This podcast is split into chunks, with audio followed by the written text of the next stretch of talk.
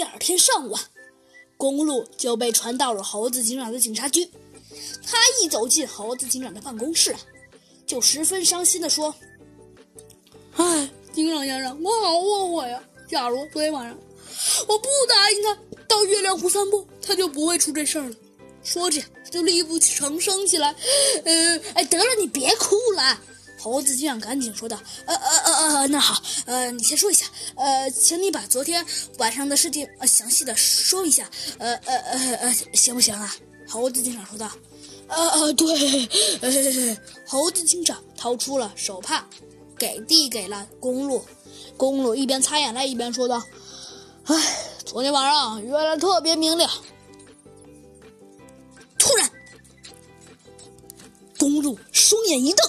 吓得猴子警长啊，一下子就撞在了桌子上。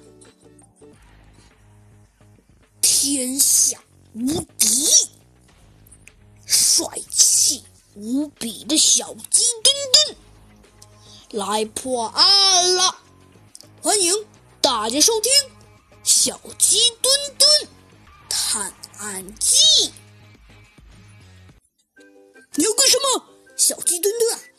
就冲上前去，随手啊，不知道从哪里像变戏法似的变出了一个乒乓球，差点啊，就直接要往公路的脸上扔去。